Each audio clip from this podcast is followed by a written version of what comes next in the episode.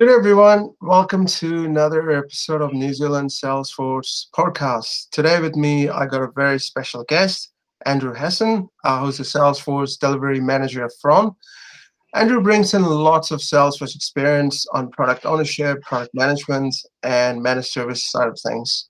Uh, in this podcast, we'll be talking about the Salesforce managed service side of things and, and about product ownership. Uh, welcome, Andrew. Welcome to my show. Hey, Vikas. Uh, thank you. So uh, the first thing I wanted to ask, how did you start your career in the Salesforce ecosystem and what was your first role like? Yeah, it's a very interesting question. Um, my background before Salesforce was working in, in the business improvement space, um, so more around um, you know, driving better business outcomes through business process and people change and that sort of thing. Um, but my first role in, in Salesforce was actually um, with a media company, um, so implementing um, Salesforce across their business. so that was a, a, print media company that was trying to get a better handle on their customer relationships, but also to help their salespeople trans translate their print sales into digital sales. So um, my first job was around um, initially taking a look at the end-to-end business process, um, but as often happens with this sort of thing, um, you know, once the, the sort of Salesforce uh, platform build was completed, they needed someone who could actually explain um, and train um, and maintain um, and own um, that platform. And so I sort of slotted into that role because it just sort of worked really well. I mean, from a business improvement perspective in the media industry, the most important thing is revenue, right? And so if you're doing a Salesforce implementation, you're going to drive revenue. Um, and that's kind of what it was all about. So yeah, um, a, a, challenging role and, and sort of went through a lot of lots of different um, uh, sort of phases. Um, and you know from my first sort of hands-on and, and, and using Salesforce and Classic um, through to using it in Lightning now. But um, yeah, it was a, a, really exciting time, and um, you know it was a pretty awesome platform. And, and it, what kind of I, found amazing about it was that a lot of the stuff that he, historically I've been doing around um, business pr- improvement was around actually um, getting people to follow business process, um, implementing you know automations um, that were all sort of outside of like the core systems. But you know, with Salesforce, you had this platform where you could actually design that in, where things were just you know were, sort of built with that in mind, and you know, very configurable, very scalable, um, and so you know, getting that sort of um, validation and, and um, customization, you know, wasn't, you know, a big change process. It was, you know, something that you could, um, you know, just build in to make life easier for people. Um, and look, if um, that taught me anything, um, you know, working alongside Um, salespeople, you, you, appreciate that their job is actually a really hard job.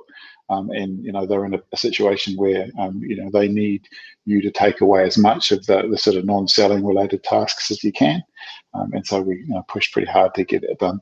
Um, and you know that made a big difference, I think, to, to their ability to sell and, and I guess how confident they felt in front of customers. Right, that's right. I mean, that's one of the advantages of Salesforce, right? It makes the job so easy. I mean, I think the Salesforce, when they started for the first time, uh, they wanted to target the salespeople, but I mean, they they've gone way beyond that. Now you can do a lot of stuff. And like I said, the automation is one of the you know the, the biggest advantage. Right. So that's that's pretty cool. Thank you very much for that. Uh, so, what aspects of the role did you find most challenging? Yeah, um, most challenging. Well, it depends on what you're talking about, right? I mean, if we're talking about product ownership, um, you know, you're always trying to juggle the priorities, and um, you know, I, will be very um, suspicious of any product owner that has more budget than they have problems, right? Um, so you're always trying to um, you know juggle different stakeholder needs um, and make those judgment calls, but but also try and um, apply you know what's going to get the, the most bangs for your buck. Um, more recently, sort of working in a managed service space, um, the, the biggest challenge would, would probably be more around um, because in managed services, uh, uh, I'm providing um, you know break fix support as well as continuous improvement um, sort of solutions for for a number of customers. So the biggest challenge in that space is probably more around the context switching. Um, so you know rather than being an expert um, at, at, a really deep level um, in, in one particular business and, and you know the roadmap for that business and, and the issues and problems with that business, um, you know you're forced to be, I guess, um, spread a lot more thinly um, across a lot more um, uh, different businesses. So at any one time, I'll probably be um, across five or six different orgs um, in, a given week, and needing to sort of shift context from uh, okay, well, you know, this is company A, and their industry is, is you know this, and know their priorities are that, and you know the, this is how sophisticated their org is. So needing to to make decisions that are appropriate to, to that particular business um, and you know um, deliver changes which sort of meet their, their expectations and their, their needs and their priorities is, is, is kind of tricky. Right, that's right. Okay, that's cool. Um, so coming to the management, right? I just wanted to uh, dig in a bit more. So, do you think that the man- Salesforce managed service is the best way to go forward for companies who run Salesforce uh, as the pro- you know as the main uh, product for their business? So could you just repeat that question, um, Vikas? Oh yeah, so so I was saying about the managed service, right? So do you think that managed Salesforce managed service is the best way to go forward for businesses who works on Salesforce space? Yeah, that's a really good question. I mean, having been in that product owner space, um, you know, what a managed service gives you um, is, I guess, a bit of security and, and um, I guess that it takes away some of those sleepless nights. Um, so you know that you have somebody, an expert pair of hands that, that can guide you through um, some of the decisions that you're, you're going to struggle to make. Uh, and, and, bear in mind, you know, in, in that sort of space, you know, uh, you've got a, a, sort of a bench of quite experienced um, Salesforce professionals um, who've been, you know, seen a lot of different types of, of issues and challenges. And, and chances are, if, if you, you have a problem, they, they would have encountered it before, or if not, they've got a pretty pretty clear pathway to resolve. So, um, look, I think it, kind of helps an awful lot um, to have access to those sort of resources. Um, and so you can focus on the, the priorities of your business. Um, and, and when you know you're outside of your comfort zone, um, you can bring in um, some expert resource. or, you know, you've got the other angle where, you know, there are other sort of aspects of managed service where, you know, when you're running out of uh, capacity to get the, the business improvement type stuff done and you want to focus on your your sort of big rocks um, within your, your product roadmap, but you know you still have um, stakeholders that need to be um, sort of kept happy.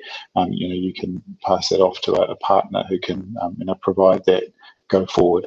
The other thing which which is is, is pretty helpful as a product owner with a managed service arrangement is, is you can have someone who's essentially got your back um, to, to, I guess, review what's coming down the pipe um, with your Salesforce releases and, and be able to interpret that into uh, and put that in context around your org. So, um, hey, there's a great opportunity with you know the you know uh, Winter 21 release. You should be you know focusing on on this particular functionality, um, or actually, do you know what?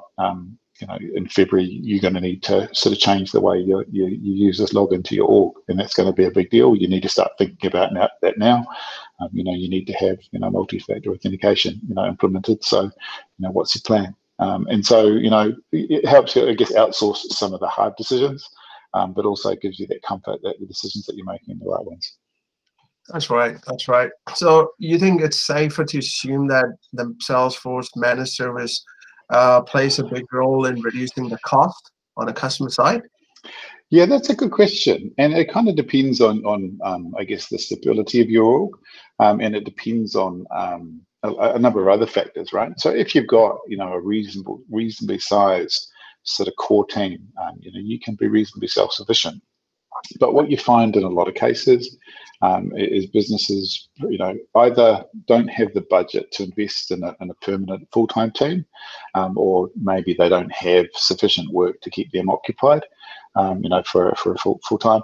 Um, or the other thing which we're seeing increasingly in New Zealand um, are struggling to secure um, and retain that Salesforce talent. a, a lot of businesses are finding it really tough um, to recruit um, or retain um, both functional and, and, technical skills within their business, um, and it's something we can we can provide from our bench, um, and you know have them I guess stabilized and you know performing and I guess securing their investment in the platform, um, even if that's just for a short period of time while they're, they're sort of filling um, filling roles, or um, you know that can be cost effective in the medium term. So yeah, it, it, means different things for different people. For some of the smaller businesses, it, it, makes sense to have you know a reasonably low headcount, and, and actually you can get some of the specialist stuff done, um, you know, through a managed service contract. Um, but in some of the bigger case, uh, bigger businesses, uh, you know, maybe overflow from their, their sort of core team um, or filling gaps when they don't have capacity. Right. Okay. Cool. Thank you very much for that. Um, you touched about a very important topic, MFA, right, which is getting mm. very popular uh, and self-based, right? Um, so, do you think that customer finds that challenging? I know that you know, you know, most of them, hasn't implemented MFA yet, and now Salesforce saying, okay, let's get into MFA. They wanted to bring it in MFA. So, based on your experience, how challenging implementation of MFA for from a customer perspective?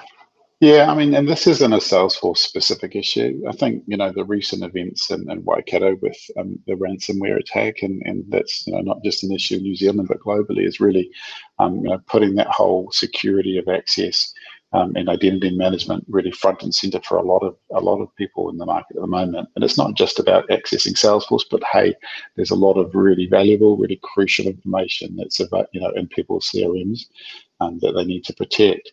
Um, generally, you know, MFA it, doesn't need to be a big deal. Um, you know, and actually, you know, having implemented it um, with one or two customers, you know, six or seven times um, in multiple environments. You know, you can, if you've got, you know, all your ducks in a row, it, it can take sort of 15, 20 minutes to actually get it up and running and implement it.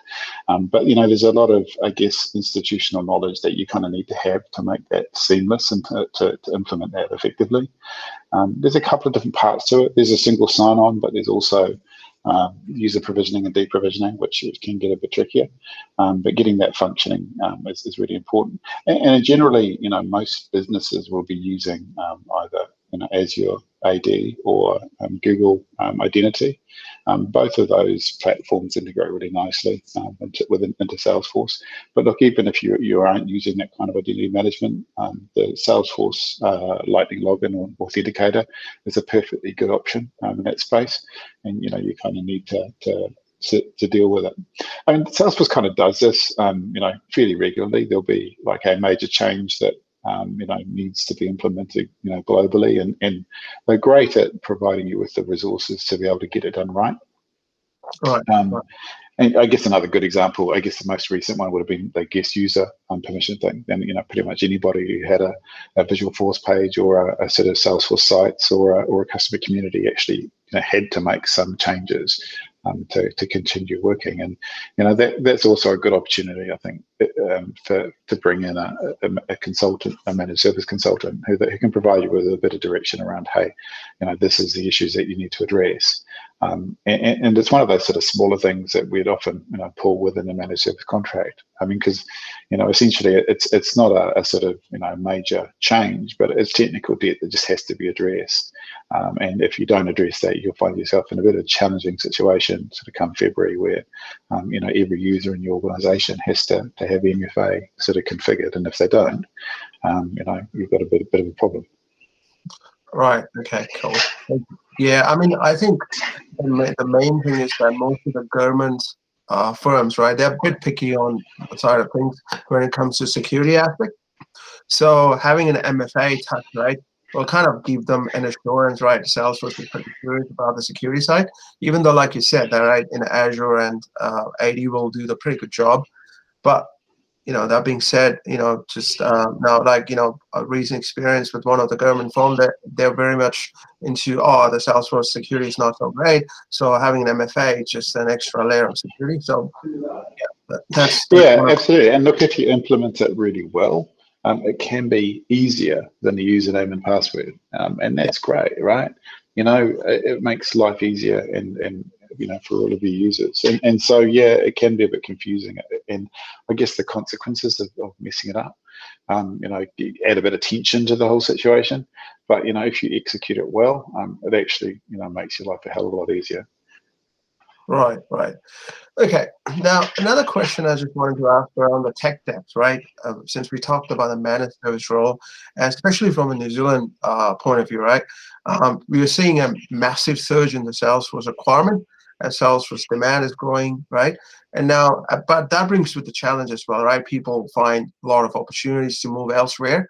So, so when we talk about the managed service role, right, and tech debt, how difficult do you think uh, to retain a talent, right? So because obviously we're going to sell them, you know, managed service to a customer, but the customer like, oh, okay, but it's very hard to retain a talent. So, you know what I mean?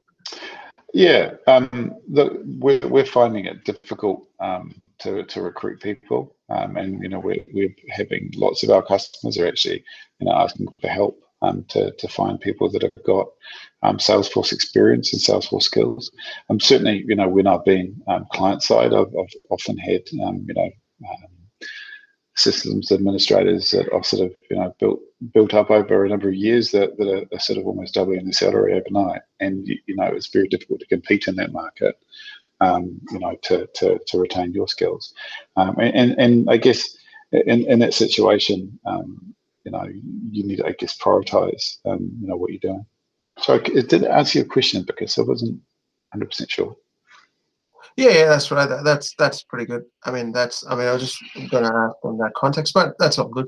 So that comes to my another question around the certification, right? I mean, so that's one. I think. I mean, I I've been asking these questions to other guests as well.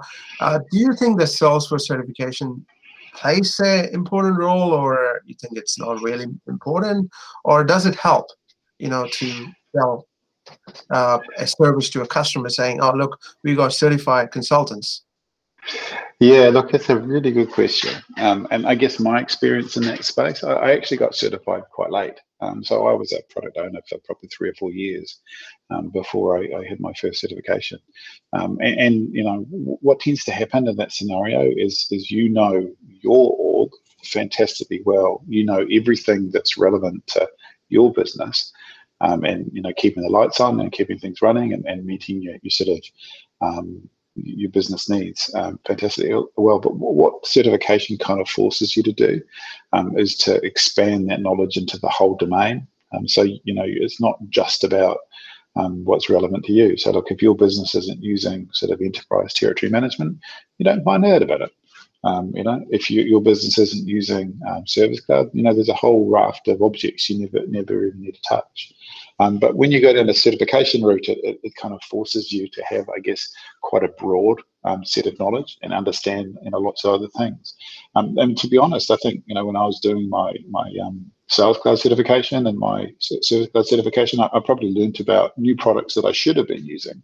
Um, and you know got a bit a lot of insight around actually where I could deliver some real value for my business. So like I think um, from a pure product management and product ownership perspective, I would uh, you know definitely encourage um, you know, product owners or, or you know systems administrators to go down that certification route um, both because it, you know it helps you better understand your own org and, and what the options and best practice looks like. Um, but but also um, it, it, helps you consolidate the skills that you've learned on the job if that makes sense.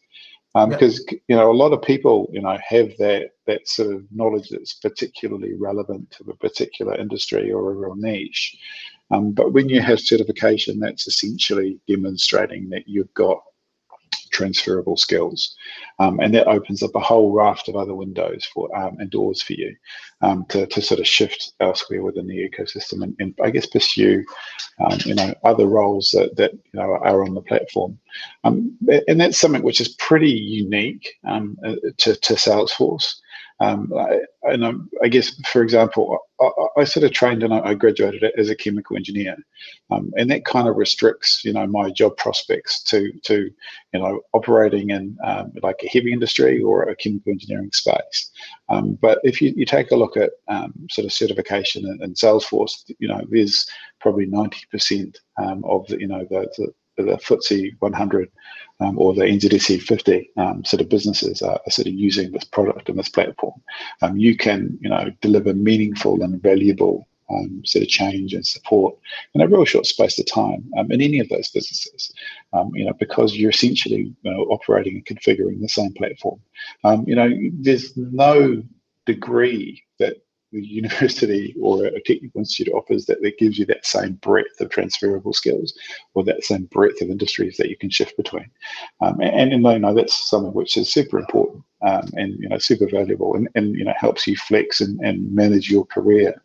Um, so yeah, two key things about certification. helps you, you know, do better at your current job, actually, but it also gives you, um, you know, that ability to demonstrate that you've got the transferable skills and, and you can shift into pretty much any industry you want to.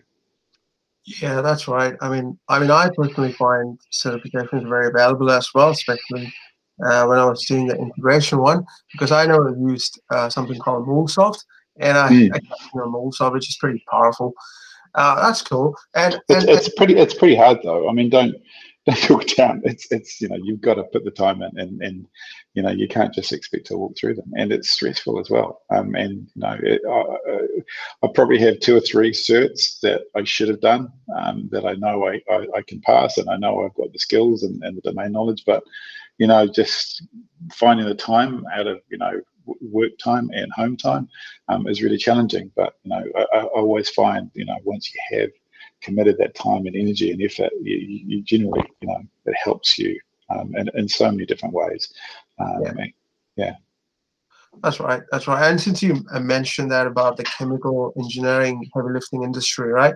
I mean, the Salesforce, uh, from my experience, I mean, pretty much used in most of the industries. Like, I mean, uh, one of the uh, in my previous job, I worked for a, a company where we had a client, pharmaceutical companies, they're using Salesforce, which is pretty interesting.